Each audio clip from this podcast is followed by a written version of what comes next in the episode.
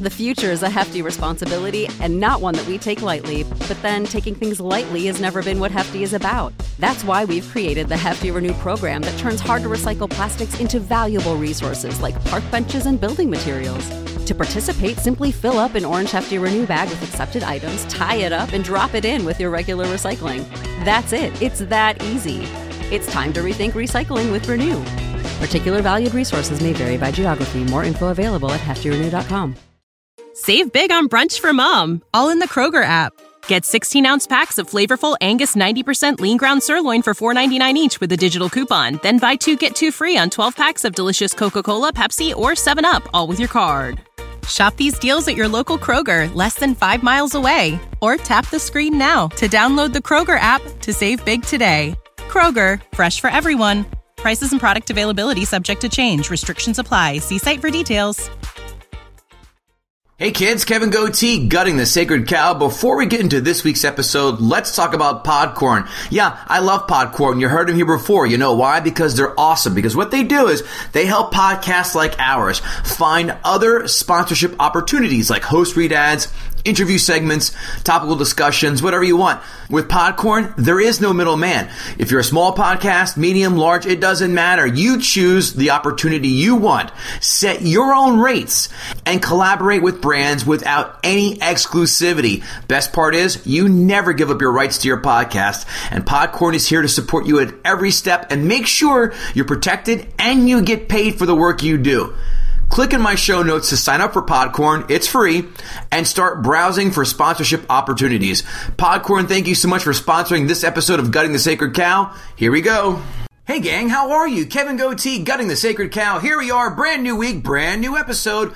And this week, we've got Mo Mandel taking down under Siege. That's right. Steven Seagal, Die Hard on a Boat, 19, 1992, whatever. Erika Eleniak jumping out of a cake. We remember that. Wink, wink.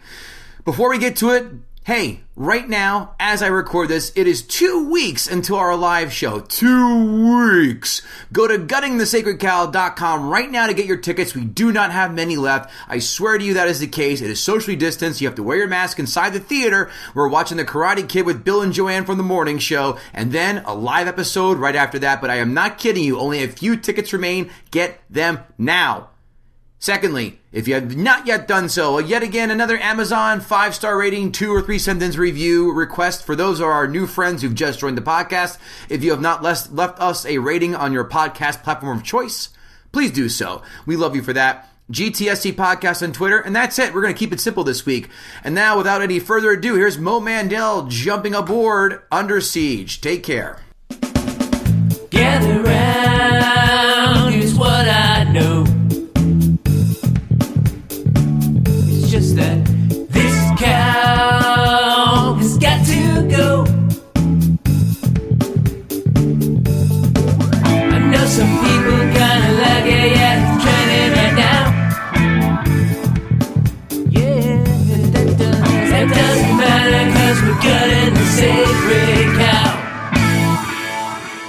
Is this the man who wrecked the buffet at the Harrow Club? Kevin Israel, name that film. Nope. Mo Mandel, name that film. The man who wrecked the buffet at the Harrow Club? Yes. Uh, Fifty Shades of Grey. Beverly Hills Cop. Oh, so close. Is that is this the man who Missed it by that much. Hmm. Thought that was always easy one of those two films. No matter what the question is, it's always one of those two films. Kevin Goatee, Kevin Israel, back with Gutting the Sacred Cow. How is it going, folks? We are here. First and foremost, thank you so much for telling your friends and subscribing to this podcast. And thank you for continuing to give us those five star ratings, two or three sentence reviews on the podcast platform of choice. Today, we are joined by fellow comedian Mo Mandel, hailing all the way out in Portland, Oregon. You know, Clyde Drexler's backyard. How you doing, Mo? I'm doing great, man. I love that current reference, by the way. Clyde Drexler. Yeah, I stopped watching the NBA in 2000, so that's as far as we get back. Far as we I, I realize we're on Zoom right now, and I realize I have like this beard font. Do you notice that on my thing? There's like a little like outline of a beard. Uh, oh, I so see that. Yeah, because I was playing poker with my buddies the other day, and we were like playing around with these stupid fonts because we're you know almost forty and we're essentially twelve years old. So I'm trying to get that thing off. Not that it doesn't look awesome. We're working with it. It's it's, it's making cinematic slash podcast magic podcast magic happen. Kevin Israel, how are you, sir? Not too bad. Not too bad. Yeah? what's, what's it been like? Uh, eight months now since we've been in a room together. Uh, yeah, exactly. Eight months. It's been was March. I miss that furry face of yours. I know. I know. I, I miss staring in the eyes of Nazi Germany.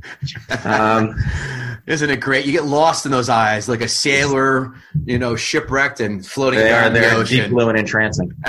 Uh, Speaking of sailors, Heyo, we've got a film for you. Mo Mandel has chosen the first Steven Seagal film to appear in this podcast, and that is really? yes, and possibly the only.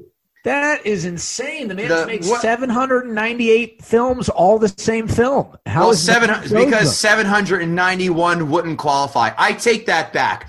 One other would qualify, and that is Out for Justice because that is in fact a crowd favorite. As you all know, the, the, our guests pick the films, but it must meet one of the three criteria: financial success, widely beloved, or critically acclaimed. And Seagal's films, really most of them, aren't meeting those criteria. But Mo selected 1992's Under Siege, as everyone like to call it, Die Hard on a Ship, a budget in 1992 of 12 million, bringing in a haul of 156.6 million. Now, in 2020 dollars, a 22.3 million dollar budget, a haul of 291 million dollars, his most successful film ever. Rotten Tomato, sorry, IMDb, I'm getting ahead of myself. IMDb is a 1 through 10 scale with decimal points. Mo, what did Under Siege score in the old IMDb? Um, I'm gonna say six. I don't feel like cinema fans really fully embrace Seagal as they shouldn't. So I would say an accurate six. No, shame on you. Out for Justice is a goddamn is cinema verite. Kevin Israel, what is your guess for this? Oh, Film? took my guess. So uh, I am going to go six three. Six. Uh, that's like some. That's like the bullshit. Price Yeah. is right. Fucking Damn right it is. one dollar. Six five is the Ah, I'll answer. take it. Ah, I'll take whatever. the win. Kevin Fair Israel, enough. you're going to go first on the Rotten Tomatoes, which is a one through one hundred score. What did the critics give Under Siege? Oh. 52. Mo. Just trying to think. Like at that time, was this? I wonder if this was seen as very derivative of Die Hard at that time, or if they were like actually fooled by the fact that it was just on a boat. Had some good actors in it. I, I'm going to go 65. I think at the time it was seen as better. Kevin Israel, you said what again? 52? 79. What? The critics? One and one. Nine. That's Because it had Tommy Lee Jones in it in like his So prime, what? you know. So it must have. It kind of tricked people a little bit. Don't And forget the Sleepy Seven. Busey. Don't you dare yeah. leave the I mean, Busey you're right, hanging. Busey. No, who could Right. forget Busey and Drag? Mo, give me the audience score for Under Siege on Rotten Tomatoes. ninety. Kevin Those Israel. movies were. That movie was huge, man. Kevin Uh, 81. 62. The critics scored it. That and is- Rotten Tomatoes is a sham. Dude, that is And I'm- bullshit. That's the only time that's ever happened on one of these fucking. Very movies. That's rare. It is, it is very rare, especially. Especially this kind of movie. I know. Exactly. Usually, it's like the critics are like, "Oh, the Rock movie eight, and the audience is like, "I fucking love it." and who doesn't? I'm one of those people. The I love the Rock. I love Who The Rock. doesn't? I- yeah, Oh, the Rock Re- great. Rewatch it again not too long ago in honor of Sean Connery, just to get my fix. Quotes. And this is my favorite one. I've said this since I saw the day this film came out. Get my pies out of the oven. yeah. I have one rule. Well, actually, two. I don't date musicians and I don't kill people. What are you going to do when you get 200 million in the bank? Buy the presidency? Look at Busey doing a Trump impression, guys. How did he know? prophetic. Next one. Drown your own crew. They never loved me anyway. I bet they fucking love you now. Uh, he's in a gunfight right now. I'm going to have to take a message. I love cheesy 90s dialogue. Last one. You're in the Navy. It's not just a job. Ah, it's yeah. an adventure. Fuck mine. you son of a bitch. Come on. That was, Seagal has a great Seagal has a great comeback there too because when she says, "I don't kill people, and I don't date musicians," then later on when she kills somebody, he goes, next you're going to be dating musicians. Yeah. Like, Ooh, nice call. You got to really follow the dialogue to keep up with the humor. Yeah, under yeah, yeah. siege. Kevin, any other quotes that I left for you? If I, I mean, you all? really pulled all the meat from the bone. sorry. Uh, I I just have two left. One, uh, which made me a little uncomfortable because they were saying it to a black guy, was, "Hey, cue ball, show us your moves." That was gonna say that's like that was exactly one of the most cringeworthy things ever. The soon as a black guy walks in the room, he's like, "Hey, do a little dance." dance it's for just us. The most, it's the most racist, weird thing. And he almost Hello, my takes on- baby. Hello, my honey. Hello, my ragtime Exactly. gal. and Seagal almost takes Give us on some like soft a shoe. yeah, he takes on like almost like his version of a black voice. Where he's like, "Hey, cue ball." Show me some moves. Well, show the- me some moves, Jack.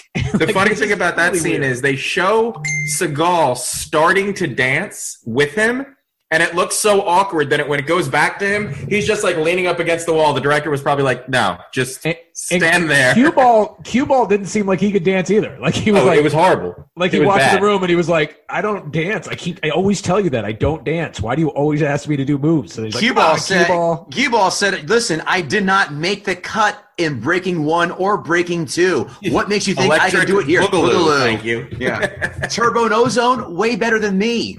And the and the follow up to that, uh, you want to see my moves, and then he rapily kisses. Yeah. Who clearly did not want to kiss him. Well, Andrew I Shane, I'm going to fight you on that. I'm going to fight you on that, but I'll save Yeah. that for my opening salvo. Mo, any quotes that stood out to you, sir? Um, yeah. Well, there's one good one where he. Uh, it's after he kills the main bad guy, Tommy Lee Jones. They ADR in a line. I wrote it down because like it was clearly like uh, later on they're like, oh, we need like him to say like a one liner, and he didn't say it. So as he's walking off, he says, "What does he say?" He goes something like, like. Uh, don't lose. What does he say? I don't know. Let freedom reign, or some shit like that. Where he didn't say it in the thing, so you just see him walk off, and when the camera's behind him, you just hear "Let freedom reign" something, uh, and you're just like, you know, clearly they were watching like, eh, Seagal doesn't really have enough charm or Yeah. delivery to hit it in the moment. But If we're going with this, comedy, if we're going with the whole Die Hard on a boat allegory, we can't say yippee ki motherfucker. So let's find something as close to that, but with nationalism. Go.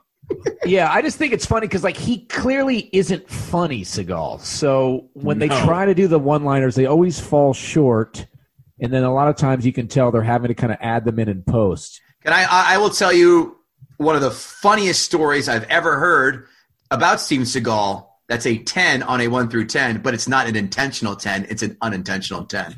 One gal was on Stern years ago and said she was with Seagal, and he comes out of a room. He goes, I just read the greatest script ever. And she goes, No kidding. Who wrote it? He goes, I did. I heard that.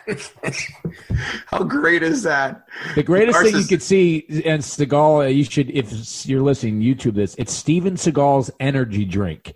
There is a YouTube video of him making like what seems like a homemade commercial for an energy drink, and it's just fucking unbelievable. The commercial involves like him creepily shoving some girl into a pool that he's filled up with his energy drink and it's just so weird man but it's like a real commercial like clearly like some dude in yugoslavia thought he could launch this line and seagal's there in the commercial it's really a good time Got to pay the rent. He probably is going to be the third guy to enter the uh, COVID vaccine into the market. You watch. Five fun facts. Five fun facts.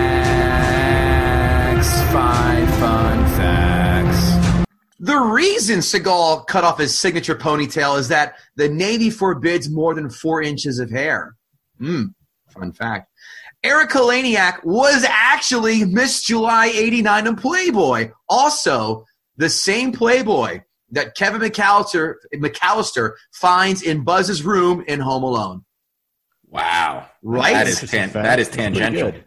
Who claimed, well, well, she did go for it. I'll give you, well, three, two of the three you can get. Give me the three actresses, three actresses in general, who went for the role of Miss July, but turned down the role because of Steven Seagal's casting couch advances. Two super huge names in the early 90s. I'll even give you a bigger hint. They were in Playboy too. Pam Anderson. One. Uh, Courtney- uh, the other Courtney one. Cox. No. No, what's her name? The from the she had her the reality show. She died of the overdose. Oh fuck. Blonde with Uh, bigger Anna boobs than Nicole Pam Smith? Anderson. No. Yeah. No. The answer? Jenny McCarthy. Oh, wow. that's odd. Wait a minute. So you're telling me that at the time he made inappropriate advances on both of them, and they still just went on with the film? And Portia de Rossi was the third one. Yes. They all won for it and they, they all brought him in for auditions. He goes, Well, you have to do this. And they all had the same story. Apparently, according on the internet, allegedly, they all had the same exact story. So if it walks like a duck and quacks like a duck. Wait, duck, so what did he tell them they had to? I mean, obviously we know you have had to you have to fuck to pretty much to get this part. All right. Dude, that's so funny. Like, and that was when? What year? Like '96 or something? No, no, no. This came out in '92. So '91. Yes, I they went So it still took another like 30 years for the Me Too movement. like even though shit like that was happening rampantly, they were like, eh, we're Yeah, Harvey make the film. Harvey Weinstein wasn't jerking off in the plants yet. This is how pre Me Too this was. Yeah, he was like dry humping cactuses. Like he was just starting out. Number th- four, Steven Seagal is only in the film for a scant 41 minutes. That seems surprising. I feel like he's basically the whole movie. I gotta say, it's probably a was a good decision by the editors. Number five, video stores had to constantly replace their VHS copies as the Erika Eleniak striptease scene was frequently paused and rewound, causing tapes to break. And I will say, in the goatee household, that was in the top three most paused scenes as I learned to find myself as a youth. I have to say, I remember that scene being much longer than it was. Yeah, it's very quick. It is very quick. Although her her breastises are like pretty astounding still. Well, they're mm. they're They hold up. giant, and f- I think when she was in Playboy, she didn't have those fake boobs. Oh, that's that's some deep. They're that's real. deep dark trivia. Real nice. Well, you know why you, you think of it as being longer is because they used it in the trailer. I remember, like they definitely used her coming out of the cake in the trailer. So, But that she was didn't like even a- come out of a cake, did she? In She the- 100% did, did. Oh, yeah. she She was did come out knocked of the cake, out. and- Yeah. All right. Well, listen. Apparently, Mo is is all coked up like Seagal on the casting couch, ready to go and try and take down Under Siege. So I don't want to hold this man back. Kevin Israel, let's have Mo gut, Cut the, the sacred, sacred cow. All right. So I have to admit, though, I'm a little nervous because I thought I really fuck. Like I said, I'm a huge action movie guy. The Rock, I fucking love. Van Damme, I love. Seagal, I've always like been just not on board with, and I really thought I fucking hated this movie. And then I watched it again last night, much to the chagrin of my wife, who I forced to watch most of it with me. And I was like, it's not as bad as I thought. It pretty much my complaints completely come to Seagal and his absolute lack of being a compelling character. He's not a human being. Every scene with Seagal, he seems like a fucking alien in this movie. You know, they keep trying to make it seem like, okay, he walks in at first, he just sort of has this weird voice that makes no sense. His accent was like, hey, Joey, what's the haps, man? Hey, what's going on? And then everyone's just sort of like, ha ha ha! Like everybody always like laughs at everything he says. You're like, the shit wasn't funny at all, and it was weird, and he's dressed like all in black like a ninja for some reason. It just like it's just perpetually odd, right? He doesn't seem like a real guy, and he never is actually able to connect like a human being. And you see it especially in the scenes with the love interest where he's like instantly just so irritated by her presence. He actually physically picks her up and slams her into a locker, like I think twice, and locks her in. And then in classic early 90s fucking misogynistic fashion, she's crying her eyes out. Is she scared of the terrorists? Is she scared of claustrophobia? No. She says, I hate being alone. it's just like Jesus. And he just has this like immediately she goes to his little sister who he just can't stand. And that really like just throws you off because like if it was a better movie, if he was a better leading man, like why isn't there any romantic tension there? Why isn't there any story there? Why don't we see anything building? It's just sort of her being a complete pain in the ass. Him just being like this fucking annoying bitch the whole time he can't stand her. And then at the end they're like, uh, he, he has to kiss her because it's just kind of weird if he doesn't, you know. But in all of his movies, there's like a complete lack of like sexual chemistry that he ever has with any of the other actresses, which is kind of astounding to hear that he's also this much of a casting couch kind of scumbag because it really seems like he's just like couldn't give a fuck about this woman. You know, she's like he at one point he literally just picks her up and like puts her on top of like a dresser, like something that's just in the way, and he has to just get her the fuck out of there. So that's my main concern with the film was that like they're just like what could be a really you know good love story, and not that I'm the action movie guy who needs to have a love story, but it just sort of like it's there. She's a playmate. At one point, he's literally putting a condom on a piece of the missile Yep. and he's got a playmate next to her. He makes no sexual innuendo or joke at all. It's just completely like like he doesn't even connect the dots. You know, not that he I has to thought say the some. same exact thing. She, they didn't. She didn't even ask, "What are you doing?" No, she didn't ask what you're doing. She's just like, oh, okay, he's taking apart a nuclear missile. Makes sense. He pulls out a Trojan. Let, let me ask you boys this. Why would he need a condom on a ship full of dudes unless he's gay? I mean, everything about this movie would imply that he was gay, and then he kisses her at the end. I mean, it's there's just so many scenes where he seems gay, where he's just sort of like she's like naked and so, not that he has to perv out, but he's just sort of like. What the fuck are you doing here, beautiful naked woman? Get the fuck out of here! You know, like it, it, it just like like she's just there's so many situations that should be kind of sexual or at least you know tension building, and he's just sort of like ugh, naked woman, ugh, away. I'm trying to you know I'm trying to do my fucking cook thing. He could have looked at her and goes, "Yeah, you know what? A regular for a missile. I'm a Magnum." I mean, just something, you know, Some shitty line. And then, uh, okay, another thing that I'm on the fence about this one, like Gary Busey go, dressing up in drag, like it's kind of refreshing to have something so just avant-garde and weird in an action movie, but it just makes no sense. None. Zero. It's like Gary Busey wanted to go, like he was like, a, uh, you know, a pretentious actor from theater school and was like, look, I'm going to do this fucking schlock fest, but like, let me do like some weird shit where I dress up in drag or something like that. Cause logically, it makes no sense for him to do that. I mean, he's on his way to go get the captain to shoot him, but he's like, I should probably put on a dress while I do that and blow kisses at the other sailors. I mean, it's just completely illogical.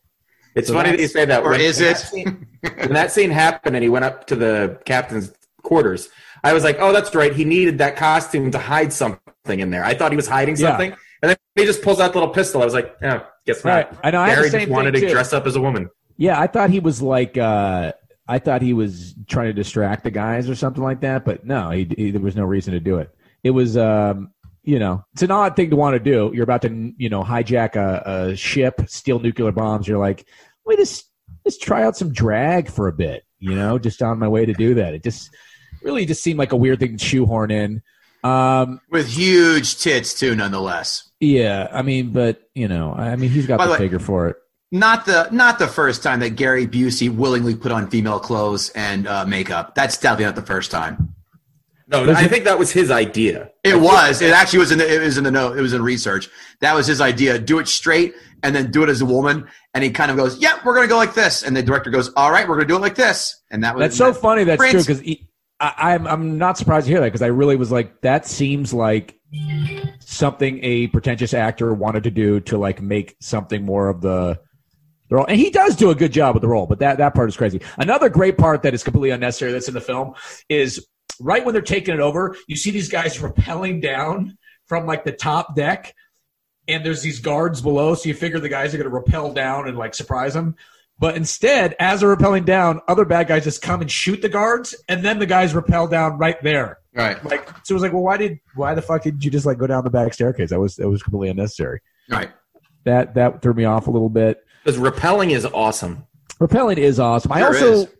Another problem with the plot is uh Seagal's big, like you know, the idea is that he's a disgraced military officer or something like that, but because his uh his platoon or whatever had been ambushed in fucking Panama. They all died in the Panama War. Did anyone even die in that war? I mean, I don't even think that was like a real thing.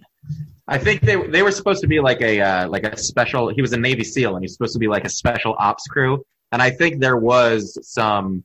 There were in the '80s, in the mid to late '80s, there was some violence in Panama. Well, we there think- was like yeah, Noriega, we- the whole Noriega thing, right? I know, but that's just I don't know. It's just such a like such an undramatic I think now to us, to 'cause bring we're, up.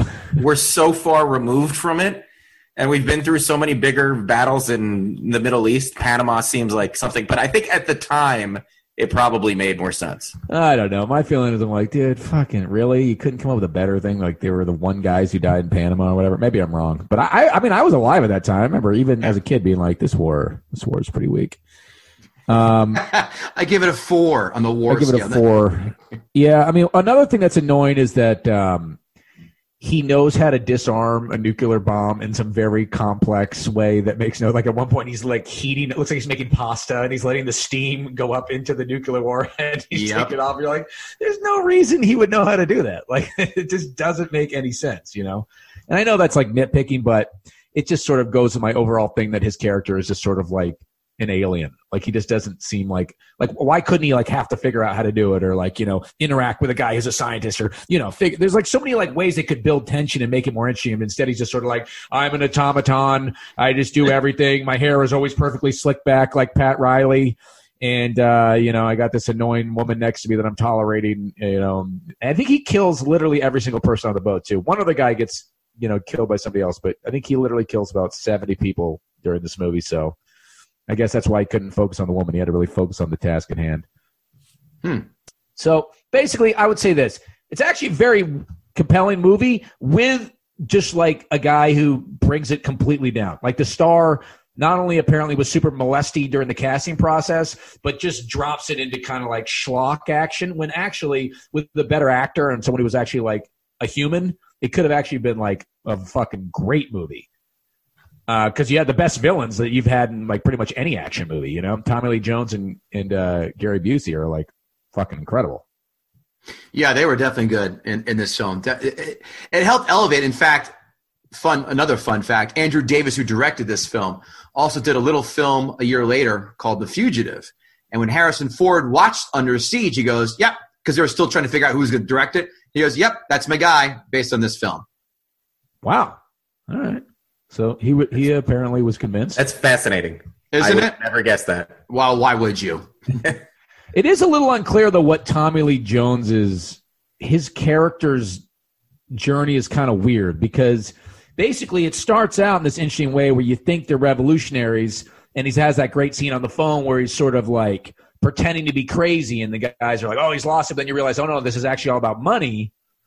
But then when the money's off the table, then he just becomes crazy again, and he's going to launch all the missiles. And he says to him, he goes, uh, he's launched missiles at Honolulu. He goes, sit back and watch the world burn down. It's like, I mean, you're blowing up Honolulu. I mean, the world's going to be all right. You know, I mean, like some tourists are going to get fucked up. I mean, it's going to be a bad day, but like the world can survive Honolulu taking a shot. I, I I mean, the worst thing that you did was just wipe off pretty much everyone's first choice on their destination for honeymoons. Other than that, it's not going to be the worst thing. Oh, Yeah, and you blew up a lot of guys. A lot of guys who have gone to, uh, you know, taking their their honeymoons on timeshares. You know, a lot of those guys got taken out. A lot of Groupon holidays got taken out. But Oh, you all you, you also crucif- uh, you also just destroyed the macadamia market, macadamia nut market. So good on you, Tommy. isn't even which isn't even one of the the top three nuts. I would say. So I mean, No, not even close.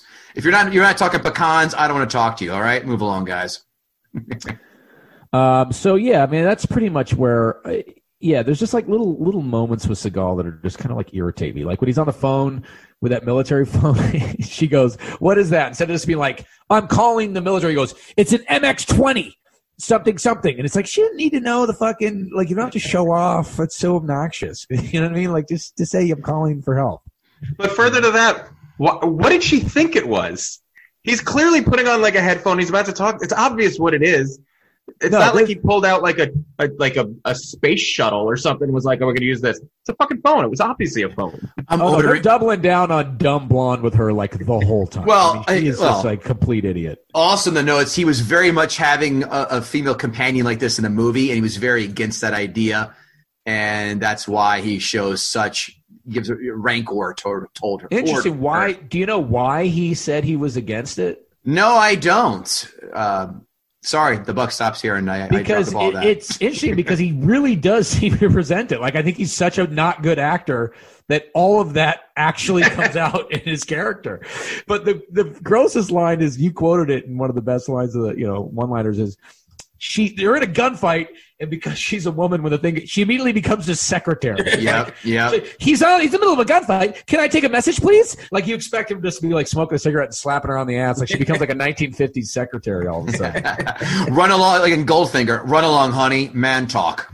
Right, right, right. It, it exactly becomes that. I mean, and then so as I remembered it, it was even more so like that. And then watching it again last night, I was like, oh well, at least they let her kill uh, Cole Meaney there at the end, you know. So at least she gets like one win. But besides that, she's probably one of the more pathetic, t- you know, film heroines that I can think of. By the way, Colm Meaney never been in a film role where I'm like, I just you want to punch him in every role he's been in. It's that Con Air top two biggest asshole roles you've seen him in. Yeah, yeah, yeah. No, he's definitely like just a British dick. Oh yeah. Like, he's like the British Rob Huebel. you can tell he's a soccer hooligan when he's not making films. Most likely, yeah. Uh, But again, a good a good get for this film. I mean, like Sure. those three guys are like you know all like pretty serious. I wonder what it's like to be like a guy like Tommy Lee Jones doing a film with Steven Seagal, where like you're a classically trained actor. You know, you've done all this, and you just like this fucking lug is the star of this film. He just It kept be looking at his paycheck. Well, I'll also remind you guys of another and great point, Mo. And this is what's making me dovetail into my next one here about this. If you recall, when they filmed Batman Forever, Tommy Lee Jones hated Jim Carrey so much.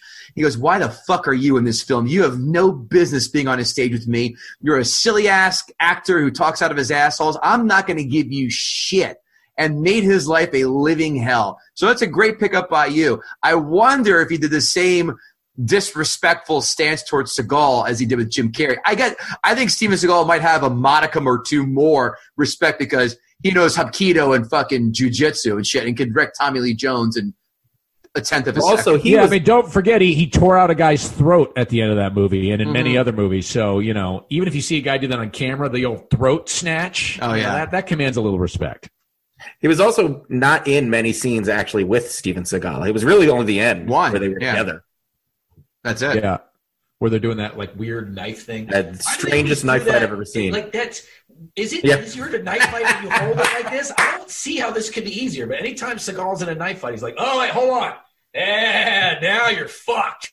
I mean, there's just that's no way that's easier, right? I don't know. I mean, I'm not a I'm not a Aikido warrior, but that still seems very fucking awkward. That's what should be in your podcast. Say it again. Jews take over the media. Did I get it No, right? it's called Jews control the media. Jews yeah. control the media. That's Yeah, Jews control the media. We pretty much just, uh, you know, we do what we do. We just control the media, which you guys are welcome for, by the way, uh, non-Jews. And uh, you know, we go into like different Jew-related issues, both good and bad, and also just sort of general stuff and Jew it up. You know, I'm a, I'm a Jew. a lot of bagels. Yeah, I could tell. I got it. That's Is your last hilarious. your last name's Israel, right? I mean, that's not. Uh, Oh, I've, I've, I, at least once a week somebody asks me, "Are you Jewish?" Like that would be the worst irony in the world. yeah, you're like, actually, I hate Jews. My life is a nightmare. See the swastika I have tattooed on my hands? yeah, Fucking really having to overcompensate. Yeah. Mo, uh, any other points before we, we move along?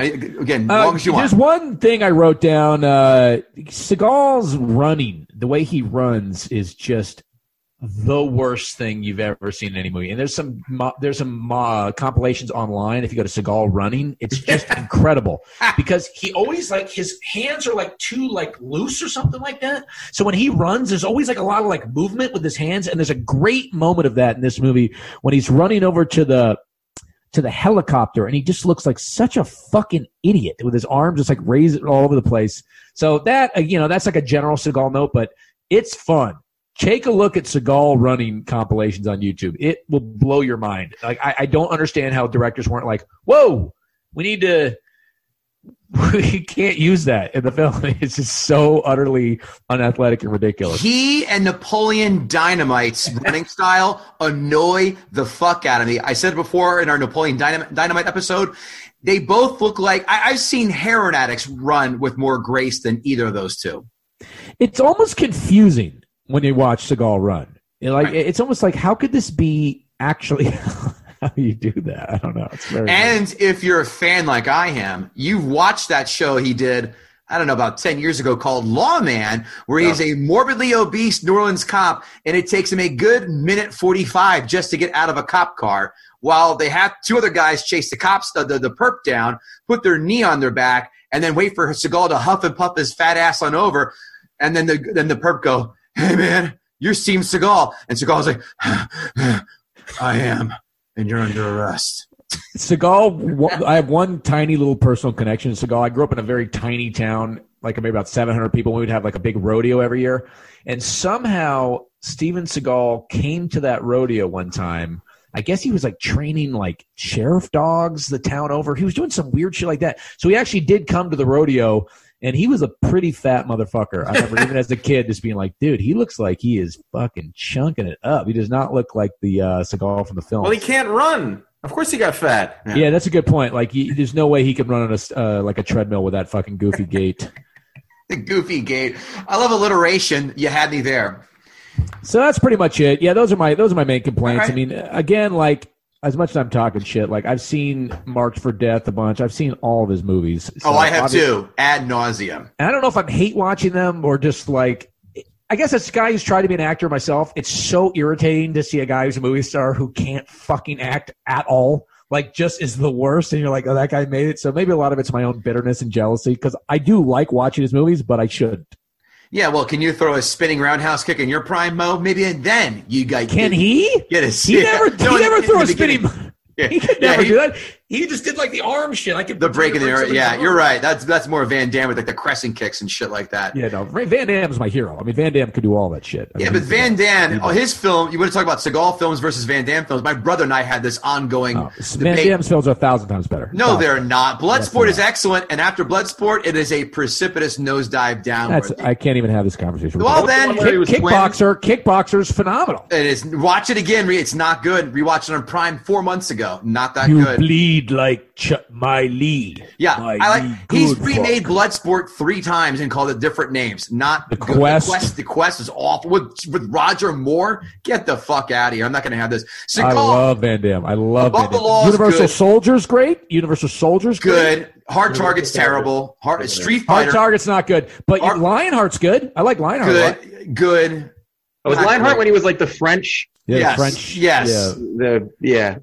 With the, the, the, the French Legion guy. Yeah. Legion. He- he- his accent, and it was the little girl from Growing Pains was his niece. Did you know that? Oh yeah, that's right.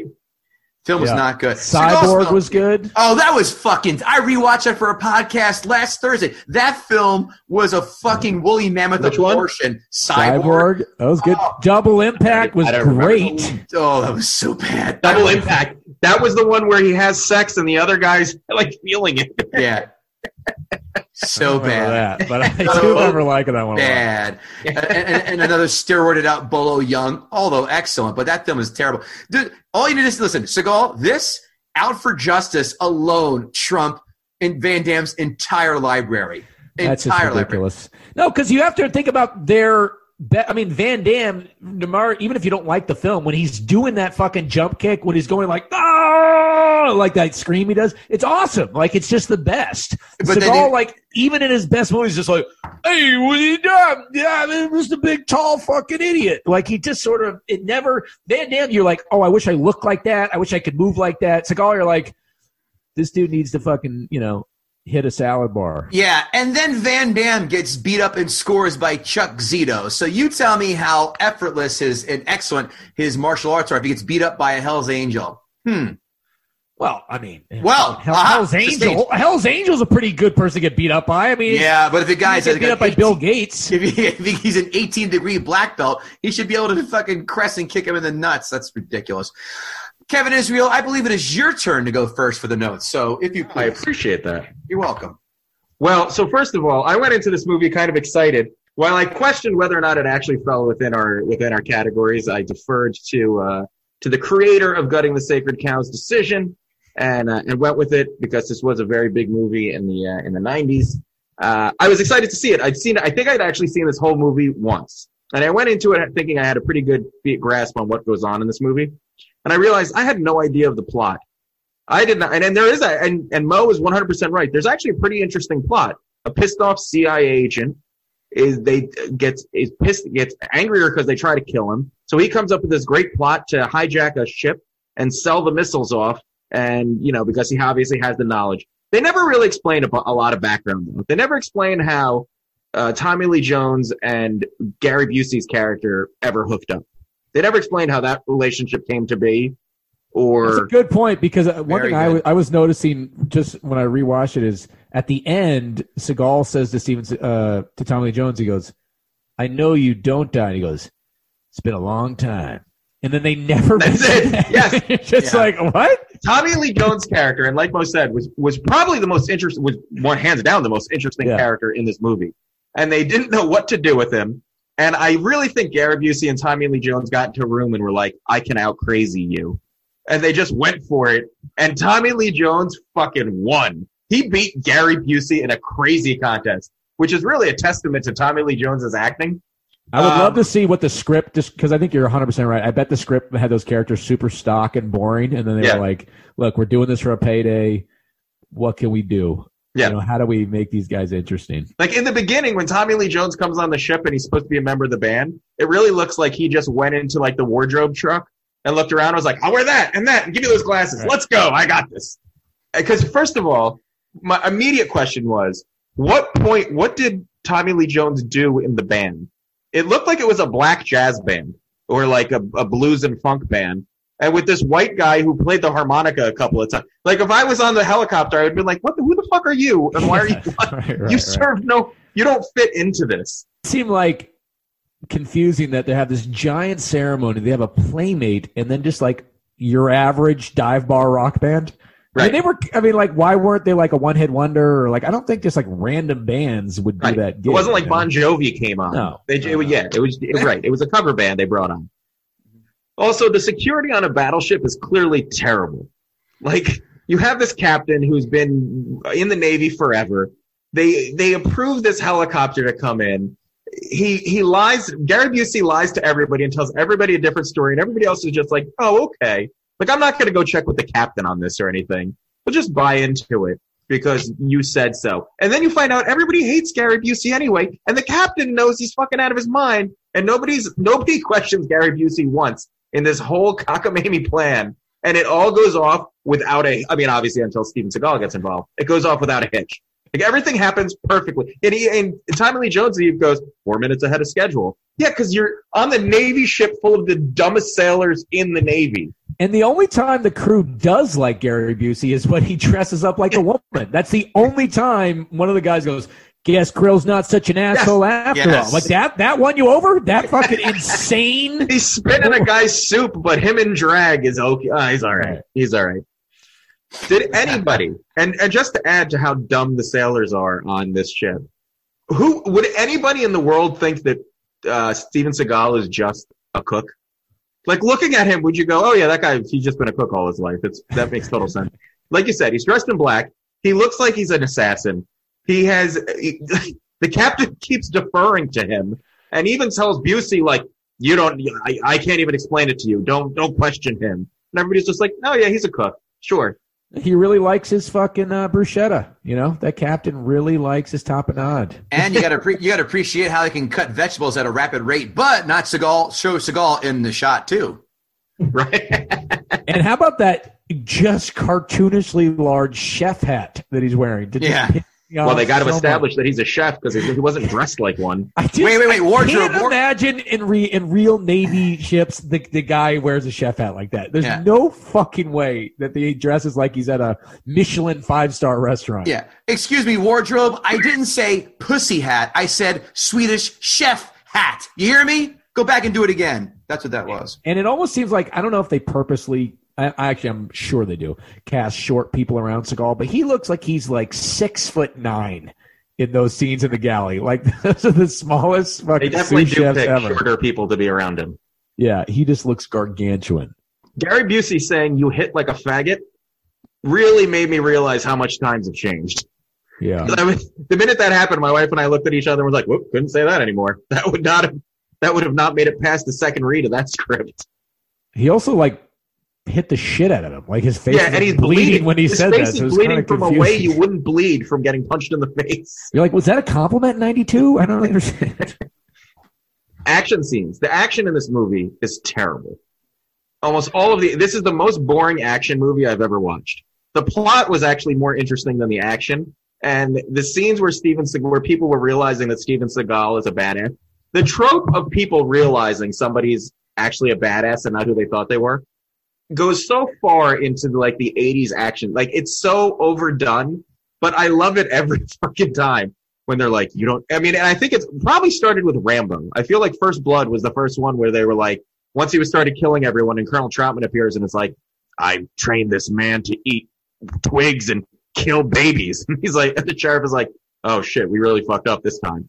Like that, that, that trope is so overplayed and yet I eat it up every time where they're go, where they start going through his record and, and Busey's like, God damn it, I didn't see this one coming. I know. Really? Well, he couldn't because he said the ship, the files were locked up in the captain's safe. Right, but to my point, if you just talk to the guy, he's clearly not just your average run of the mill like schmo who couldn't do anything. Right. Like he's he's he's he his dick walks into the room five minutes before he does.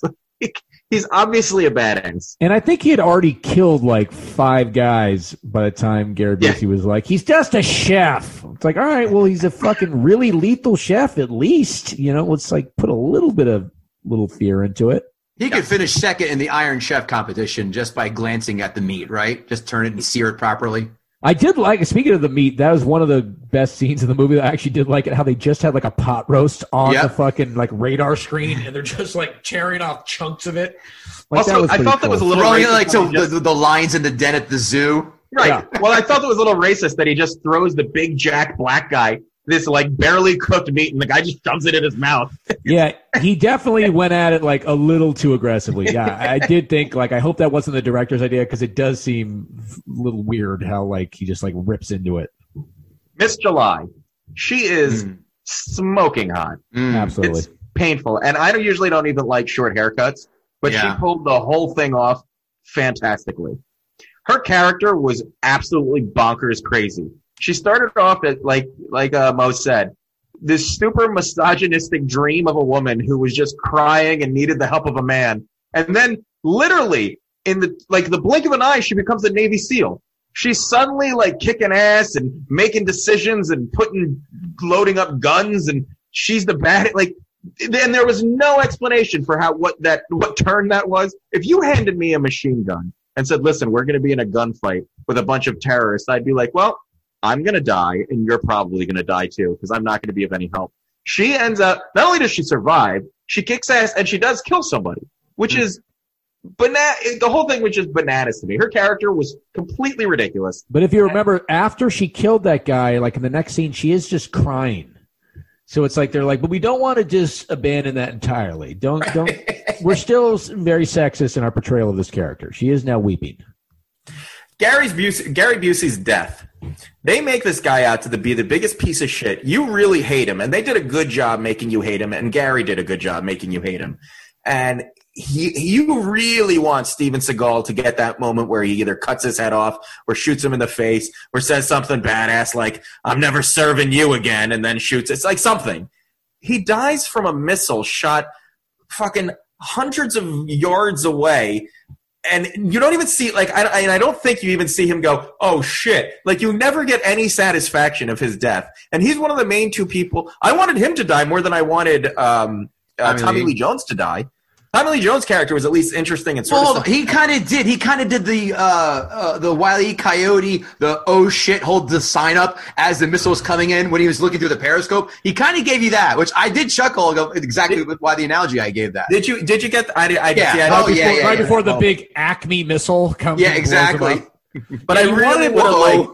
I would have liked Steven Seagal to kill him in person and say something about nobody spits in my soup or like Yeah, something. yeah, yeah. Just Yeah. give us something because you built up this whole tension and animosity and then you kill him from afar. It just felt like it was a cheat. I think that's fair. The best death in the movie was certainly when he uh, untied like a rope and then a steel beam went down and like went through a dude's chest. That was like, Yeah. that was kind of what you wanted to happen to Gary Busey. Right, exactly. Exactly. The commando mode. He let off some steam. Bennett. Bennett. Bennett. Yeah. like, give, give us something. Like every movie, that's what you want out of these movies. You want assholes, and then you want assholes to get the shit kicked out of them. That's all these eh, like '80s, '90s action movies were. Um,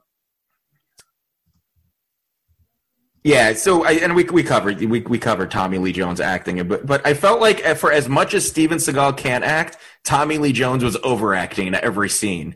Tommy Tommy Lee Jones was like, "What do you have to? What do I have to do now? You have to be a rock star. Well, I'm going to be a crazy rock star. what about now? You have to be a CIA agent. Well, I'm going to be a crazy CIA agent." And and Steven Seagal was just like, "Correct. Yes, correct. That's good. That's very good." Steven Seagal is the same person in every single movie. And and Mo, you hit it on. Beyond that, he's the same person in every single scene of every movie, Right. and every line is basically delivered in the exact same way. It's Right. very confusing. Like it and his doesn't matter what's eyebrows never move. No, his eyebrow- no, no. People's eyebrows move when they get angry or surprised. Or, his eyebrows stay completely solid the entire time. And he's he, you're so right. He's so awkward. He's and I, I remember in uh in uh Out for Justice he was awkward. And uh and what Fire Below or the Fire Beneath Fire down below. Oh, I never saw that one. That- most- that's a deep cut. Yeah. but that movie, I don't know why that movie always sticks out in my head when I think of Seagal because I think it's one of his weirdest roles where he's like this native. He's this yeah, he's like a, he's like a, a er, he's like a, Environmentalist. environmentalist. Yeah. and he's but he's also a badass.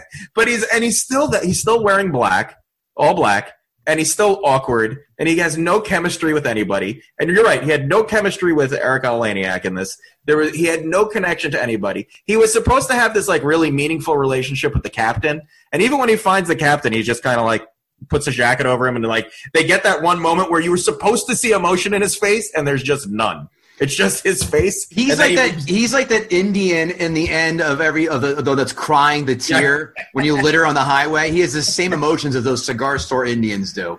And that's why the one scene where he has to get angry is like kind of pivotal to the plot. He shoves Gary Busey before the whole takeover, and so that's why they put him in the freezer.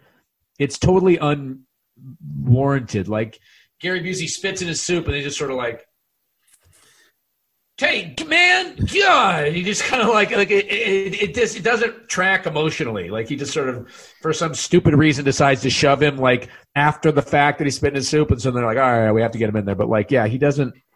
That's what I'm saying. He's like an alien. Like he really is like if an alien came down and was impersonating a human man. completely completely and my last point is why was miss july at the funeral of a naval captain She was on the naval boat. garb. Yeah, well, she was on the was boat. She was on the boat. They're they're on the boat on the way home. She needed clothes to cover up. I she was I made a note about that. No, they would have never let her out there. And if they, I mean, she would have been up on the deck somewhere watching. She wouldn't have been lined up with the naval men like she was suddenly uh, in the Navy. Like, I feel like they got to port and she's like, well, what's next, guys? What's our next adventure? Because I'm in the Navy, right? And they're like, no, you're a, uh, you're a naked porn Take out star. her clothes. But I think this is they're they're tying up the Steven Seagal is actually gay in this movie arc because by the end, while he does kiss a woman one time, he does now dress her up as a boy in a male sailor outfit and put her in the, the lineup of the other dudes. Like it does seem very un, an unsexual, very kind of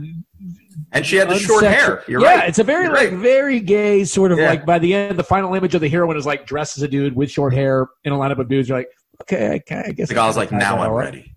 Now let's fuck. Uh, yeah. So this, I mean, this movie had a. Your Mo was right. The movie had a ton of potential. Looking at the plot, which I was actually surprised there was a plot. Tommy Lee Jones should have been really the focus of the movie and his backstory and history and whatever connection there was to Seagal's character, but there was none. This was a terrible movie. I think I liked it less than Mo did. I Uh, think you did actually, yeah. Because I, I, I'm, I'm as actually annoyed at myself when I was watching this last night. I'm like, fuck. Well, well, well then I'm happy cut it because it's this fucking. This was an abomination of a movie that was slow. It was boring. The action was terrible. The characters made no sense. I didn't care about any. The captain got killed, and I was like, nah, whatever. Like it just care about it. The only one I really cared about was Tommy Lee Jones. And then in the third act, when he goes crazy and starts ranting about Saturday morning cartoons, I was like, well, they fucking ruined him now too. Like- Yeah, that was uh, that made absolutely no sense. Like that, then you're like, oh wait, that's what you were saying when you were pretending to be crazy. Right, now you are crazy. And you know, it's funny that we keep talking about the female character in this because Under Siege 2, which I've seen many times, into dark territory, Oof. there is no female character in that at all. There is no love interest. It's just his niece, and it's just like him protecting his niece. But again, there's just like absolutely no love story or anything. Does he kiss her with as much passion, passion as he kissed Erika Eleniak? 'Cause- No, but apparently Katherine Heigl had the same things to say about him as an uh, as a as a person a- as the other ladies had reported. So Oh, who were the other ladies? You never told us. no, he did. I said it was um, Portia de Rossi, Jenny Oh, that's right, McCarthy, right. and Yeah, yeah, Pam yeah, Anderson. okay. Yeah. Okay. Ke- right. uh, Kevin, give me a number. three. Oof. Mo, give me a number. Six. My notes, sponsored by, of course, Gutting the Sacred Cow, so right where you can go and get shirts like the one I'm wearing right now, guttingthesacredcow.com, and you can get tickets for our live show, For the Love of Christ. Come on there, come out and see us at the AMC in Clifton, New Jersey, January 23rd. You're going to see us, you're going to see Bill and Joanne from the morning show on Compound Media, and we're going to watch The Karate Kid. That's right, Bill and Joanne hate The Karate Kid. Do we hate it? Do we love it? You'll find out. Come get a ticket and see us live guttingthesacredcow.com. Notes. Seagal's first film without his ponytail is like seeing Kiss play without their makeup on. However, I take them both seriously as musicians. By the way, go Google Steven Seagal's band. It's funnier than The Naked Gun. Oh, Promise you. I, I've, I've listened to it, and he Yeah. also did the, the the chief song in "Marked for Death" with Jimmy fucking Cliff, which is just incredible. that is hilarious. I had no And idea. it's actually very good. I love the lingering shot of Erika Eleniak's ass as she gets off the helicopter. Snick, snick. What's that? Oh, just the sounds of the social justice warriors sharpening their knives. Tommy Lee Jones, he's a great villain. Brings humor and levity to the role. You want to laugh at him and be afraid of him at the same time. Well done. Where the fuck did they get all that those steel I beams to offload those missiles? You sure as shit didn't see that steel and the helicopter with the band and the caterers, did you? Where does that That's a appear from? fantastic point. Thank you. I do this every Fantastic weekend. point. Thank you. There was a Where little like Home come Depot delivery sub that Yeah, was just what beneath the happened? water. Did the supply ship from Spy Hunter pull up next to it and drop it off? That is a weird thing about that movie in general that you have to watch them like just building a ramp. Yeah, it should not have been in there. I already said Erika Eleniak, top five frozen VHS moments in my house. I give it a one thousandth of one percent chance that Seagal did not attempt sexual assault on Erika Eleniak. But if you read like I did, guess what? He had a relationship with her after the movie. Did he really? He did. Wow. Good for Like him. not not as like plaintiff and defendant, like a, like a romantic relationship. Yeah, as in I have to pay her for the rest of my life, and uh, my, my checks are being oh god, what's that when when they, when when they when they Non-disclosure Garnished. agreement kind of thing. garnish? Thank you. There you go. Wow, good for him, man. I love how he just happened to pull out safety goggles as he was uh, kind of unwelding the uh, the door. Where the fuck did those come from? Again, Home Depot, sure, we'll get a drone to drop some shit off with those steel beams. Had a problem with that. The laundry guy had to ask Miss July how to load a magazine. By the way, that same laundry guy played Ken in the aforementioned Street Fighter movie, which was a piece of shit. Oh, that's a great call. Yes, he did. Terrible he's also he's also like just like a very offensive like skeezy Italian stereotype. He's like, Just say Italian, Mo. We I'll, get I'll it. stay with I'll stay with the fucking broad. Yeah. You know, he tries to like make a. I'm here on the it. GI Bill. Yeah. Yeah, yeah, yeah. Bensonhurst in the house. Okay. He has to ask her to load the magazine. I've never been in the armed forces, but isn't that week two of basic training loading fucking weapons? How how would she know that? He should be asking her things she will know, like how good or bad of a kisser Scott Baio is, or what casting director she should blow to get to the next level, or how long does David Spade wait to bring up that he's great friends with Chris Rock? I write jokes for these episodes, Mo. I write good. I liked it. I liked it a lot. I don't know about you two. How the fuck do you? Not, I can't believe none of you mentioned this. How do you not want to knee someone right into a saw blade? That's the first thing. That's so cool. That's one of those kills. I'm like, yeah, that's fucking what's up.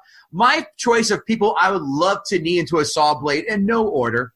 People who say TGIF unironically or use the term hump day. Number two, uh, yeah, the corporate America speak needs to stop now. And I think a circular saw to the clavicle sends the message quite nicely. Uh, after voicing her displeasure about guns right on cue, Erika Eleniak somehow becomes a marksman by killing a bad guy that's about to kill Seagal. Suddenly, she became Marcus Luttrell, the sniper from fucking the, the movie American Sniper. And do you notice that after she does that, there's just a scene of them strolling on the deck? Like it's like it's like now all of a sudden they're on like a date, and then Yeah, they link like they the just had a great French bistro for dinner. It really does seem like very datey and strolling. You're like, oh, no, no, no. There's still the whole. You guys got to wrap it up. Like you haven't killed the bad guys yet. It's very weird. In the final battle with TLJ, Seagal grabs a knife with his teeth, like he's swimming underwater with a knife in his mouth, trying to climb aboard a ship and stealthily wipe out a bunch of bad dudes. But then he puts his thumb in TLJ's eye socket. Ah, such horseshit. I love that they ended the, the romp this way.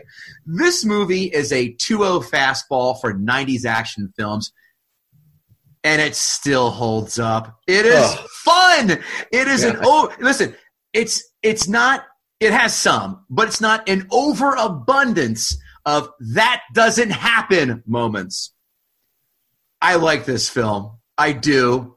I knew I, I was like, hey, this is gonna be an interesting dance. You're right, Kevin. I had a little bit of trepidation accepting this, but this made a shitload of money. We'll never do another Seagal film. That's why I gave Mo the green light on this one. I give this film a seven out of ten. I fucking like this film. Are you Seven. crazy? I like seven, this. se- seven seems egregious. It is, It would is, but I told you. Listen, is it? It could be a little nostalgic based, but you know what? I still like it. It's still it, it's it's empty calories. It's shut. Your, I could put it on while I do work in the background. Does it pass the remote test? The remote test, Mo, is whenever you're flipping around on cable and you happen to stumble upon a film. At any point in the film, do you drop the remote? Does this film have it? Well, especially during the Erika Eleniak scene, let's be honest. A few other scenes other than that, I think it does. It's a guilty pleasure. It's watered down commando. It's watered down commando. I like it. It's good. I give it a 7 out of 10, and I give Erika, Erika Eleniak's tits a 9.5 out of 10. Wow, solid. I think we. I'm going to all agree on remember that. this next time you give a really great movie a seven and be like, just so you know, this is on par with uh, Under Siege, according All to. right. I'll say, I'll say, I'll, I'll say a six and a half then, just to, just to cover my ass. If I give something else, No, a but I'm se- with you though. It is like fucking. It is enjoyable. Like that's It is. that's where I was kind of stuck with it because I was like, eh, like it, it it moves, you know, and it I, listen, again. I love suspending disbelief, and I love saying that doesn't happen. I love all of that. This movie just didn't bring it together. It was slow and it drags. I thought the it went action, when you finally get the action, it's just like I don't care. Like there's nothing exciting about it. It's also so it's kind of claustrophobic because it's all in these little like corridors of the ship, which kind of after a while, like it's yeah, it's just not. It, it needs like it doesn't have like any a big chase or any of that kind of like. Well, you must You know. hate Crimson Tide then. And and oh, and you know I actually don't. I don't like Yeah. uh, submarine movies for that exact reason. It's like Aha. it just gets a little repetitive. Every every naval movie I've ever seen has taught me one thing: people are constantly sweating on ships. Go back and watch Top any Gun, movie. Top Gun. They're always sweating. They're always wet. Everybody looks moist. That's why I know this movie is bullshit. Nobody was sweating at any point. They were all just crisp and clean. That wasn't a Navy ship. Out of all the unrealistic things about this film, the lack of perspiration was just egregious. I thought my steel beams would have been the topic. I would have said that doesn't happen, but you one up me, you fuck. How dare you? Critics five star reviews. Five star reviews. Five star reviews by critics.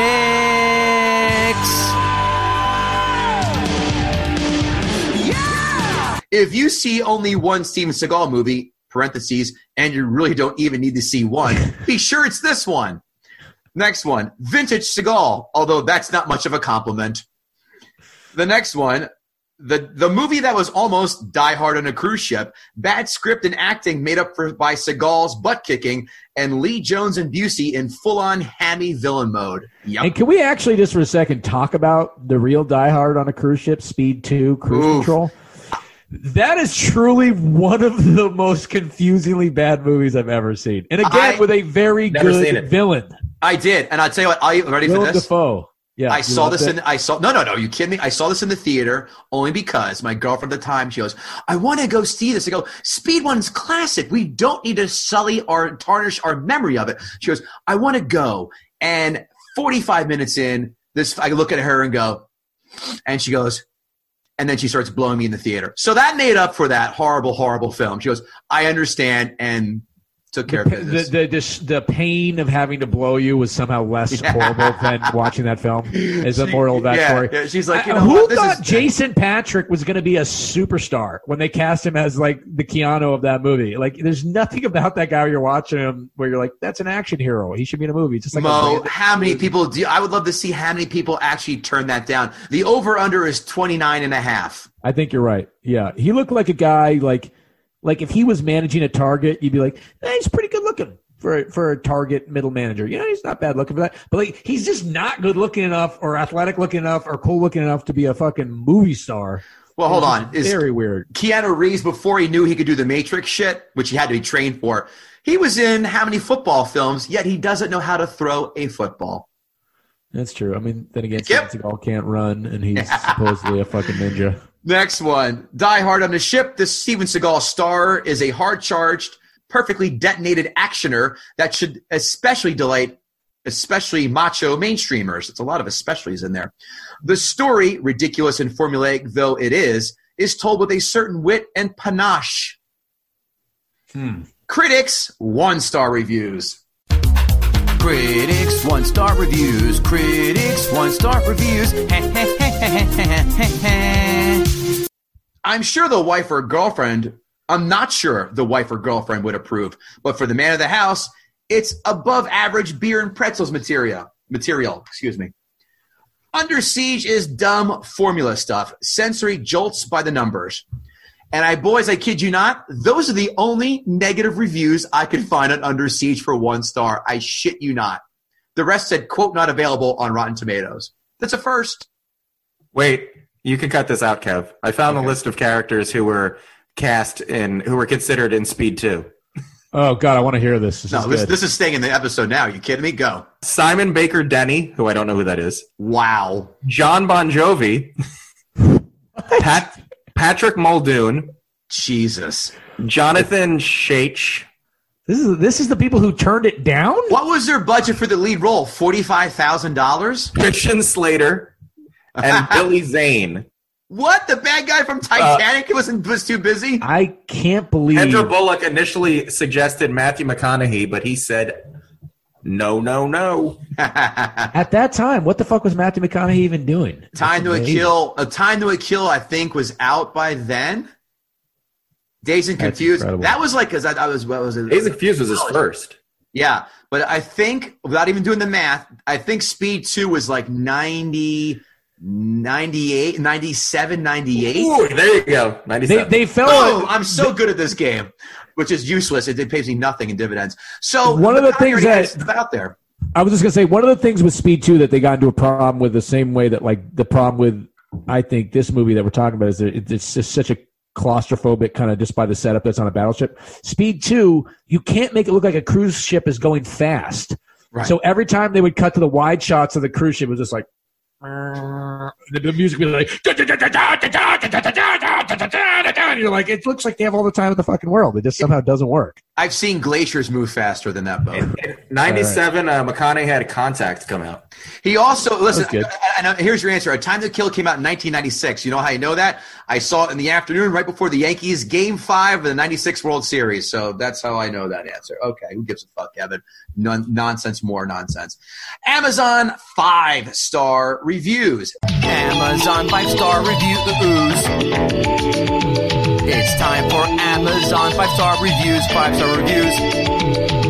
This movie is a cut above most shoot 'em up action movies. Good sets, layered drama, extremely watchable. Okay, there was one or two silly scenes that you would never see in a current film. Gary Busey in a dress? Seriously? Seagal back in the day looked like a million bucks and played the highly trained Navy SEAL undercover hero with his usual panache. Second time using that word today, somebody. Tommy Lee Jones really stole every scene with his murderous, insane rogue agent masquerading as a nutty rock star. Next one, I Leoke Steven Seagal movies, and Under Siege is one of my favorite. I have Prime, and I thought that I could watch movies free. However, I had to pay three ninety nine to watch it. This is there my- wasn't even there wasn't even a non HD. Usually on Amazon you get like a, a dollar off for doing non HD. This one they're like, nope. No, you need this in HD. You you want to see this panache? You got to get that HD. guess what? I, Erika Eleniak's tits and his ID Pix- pixelated. Guess what? Kevin Goatee owns this film. He have to pay shit. Uh, th- this is the first time. This is my first time watching movies on Prime. Will all movies I like have a price tag? Signed, Anderson Cooper. I have seen over the years most of Seagal's films, and I think this is the best one. He's young and fresh and feisty, delicious to watch. Signed, Jeffrey Dahmer. Ugh. This film. That seems that makes sense. That seems like Dahmer's taste. Yeah. I know that's how he feels about cinema. This film is a blast. I think it holds up, but but I am also 39. the best cake feeling I have ever drooled over. Oh, okay. Someone's making a very uh, esoteric reference. Someone's making his own bed. Am. I the only one as a kid watching those? I always thought they came out of real cakes.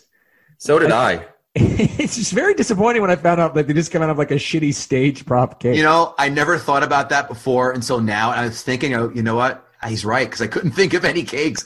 I would just see her come up with like icing just explodes everywhere. She's got red and white shit all over her face, and, uh, and and the bride and the groom helmet on, on hers. No, that'd be that'd be the best wedding cake surprise ever. Amazon one star reviews. Amazon one star reviews. Poor acting, weak plot, gratuitous violence. The destroyer gets overtaken by a rock band? Right. And then all these accomplices come out of the woodwork. And how did the submarine get overtaken? Dumb plot. Does this moron actually think the caterers were at a rock band were really caterers at a rock band? Holy shit. I bet this guy also thinks Milli, Milli Vanilli sang all their songs. Also, the submarine didn't get taken over. He just Yeah. threw a bomb in it. Yeah.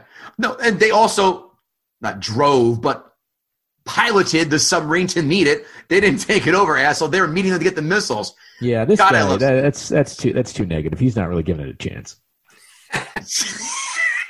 Seagal's imitation of Bruce Willis Die Hard pales in comparison. I often wondered how Steven Seagal got a break in the movies. He seems possessed with the acting talents of a lawn gnome, and his martial arts skills seem to consist of nothing more of a series of stuntmen performing flips, slips, and pratfalls all around him. Every time he blinks an eye, I would love to see him in actual MA competition. I don't believe he would get very far.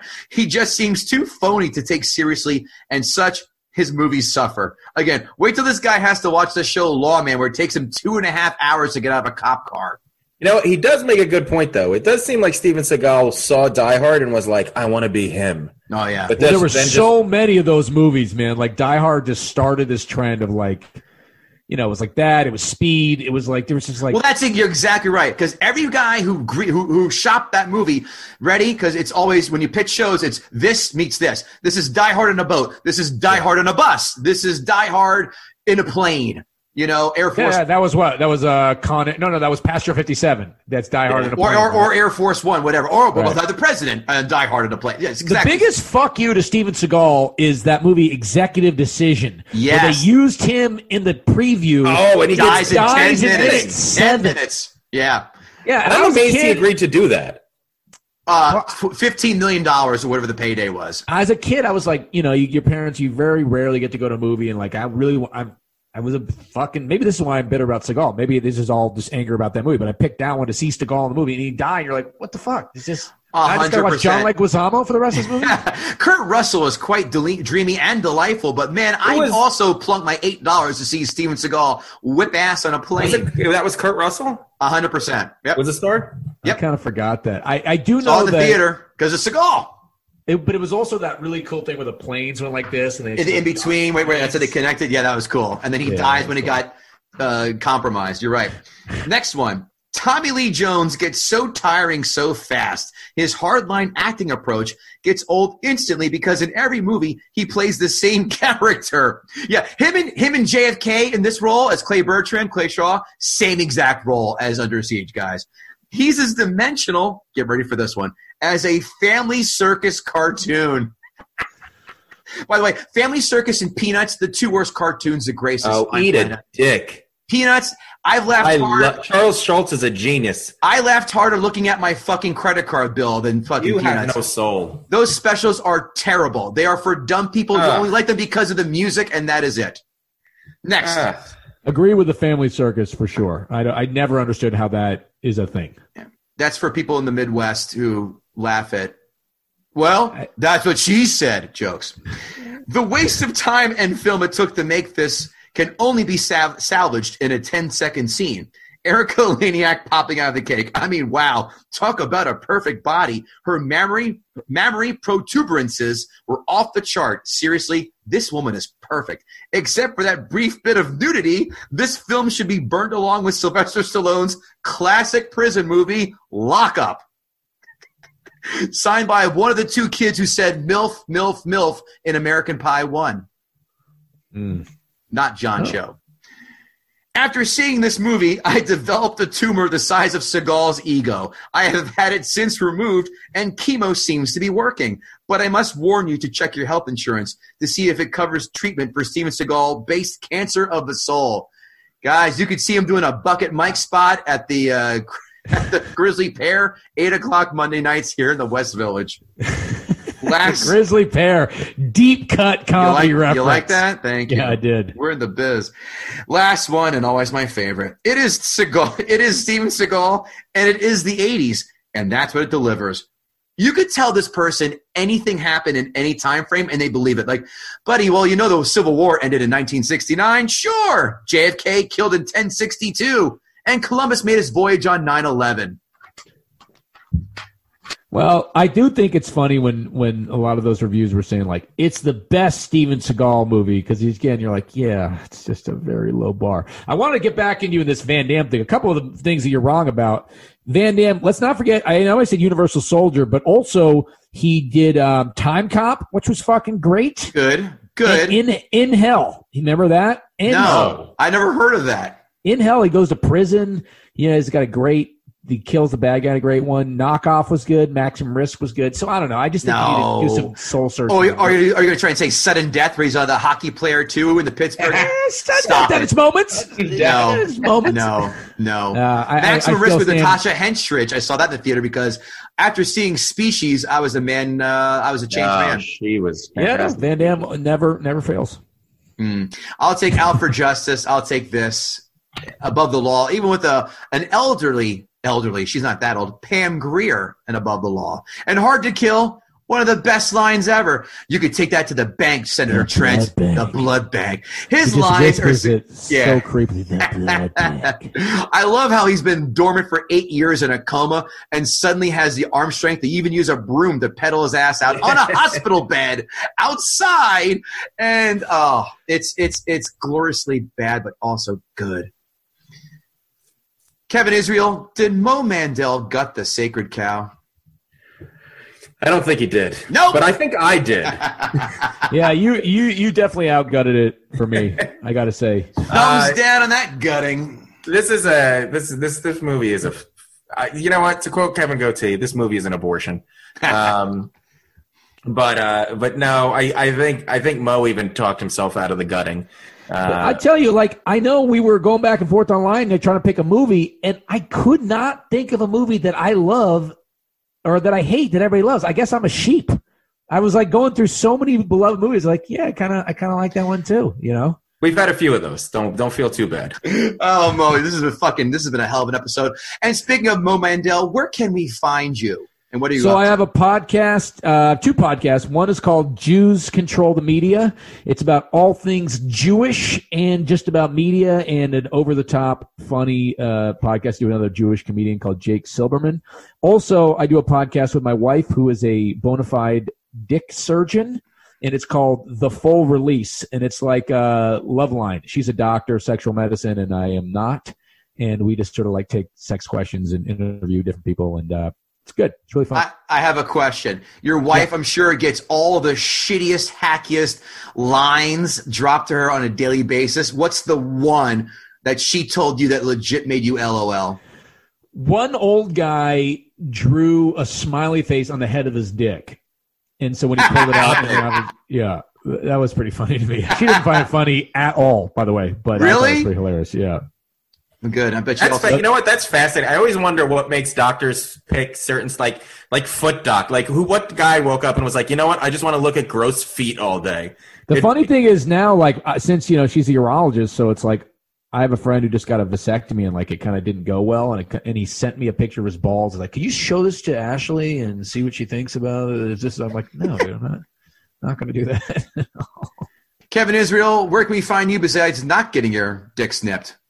Uh, KevinIsrael.com. My album, The Struggle Is Real, is on iTunes and everywhere. So I was going to say kevingoatee.com and more importantly, guttingthesacredcow.com. And our show, January 23rd, we're hoping that lockdown ends by January 23rd, guttingthesacredcow.com. Every day has your articles, your list of 10 that we do, and so on and so forth. Check it out for some nice bathroom reading. You know, why not get paid to read our articles while you work and poop at the same time? That's our motto. And of course, get a cool shirt, bag, hat, guttingthesacredcow.com, GTSC podcast. And that's that. Mo Mandel, this has been a hell of a discussion. I Yeah, this was thoroughly awesome. enjoyed Good having shit, you on. Mo. Thank you guys. I really appreciate you uh, letting me come on. You know, this is the first time I think in my career and in my personal life I failed to be negative enough. That is my stand-up special on Amazon is literally called Negative Reinforcement, and here I am being like, I kind of liked it. So, the first time for everything, I guess. Glad that we could be the first. Kevin Thank Goatee. Kevin Israel, Mo Mandel. We'll see you next time, guys. Take care.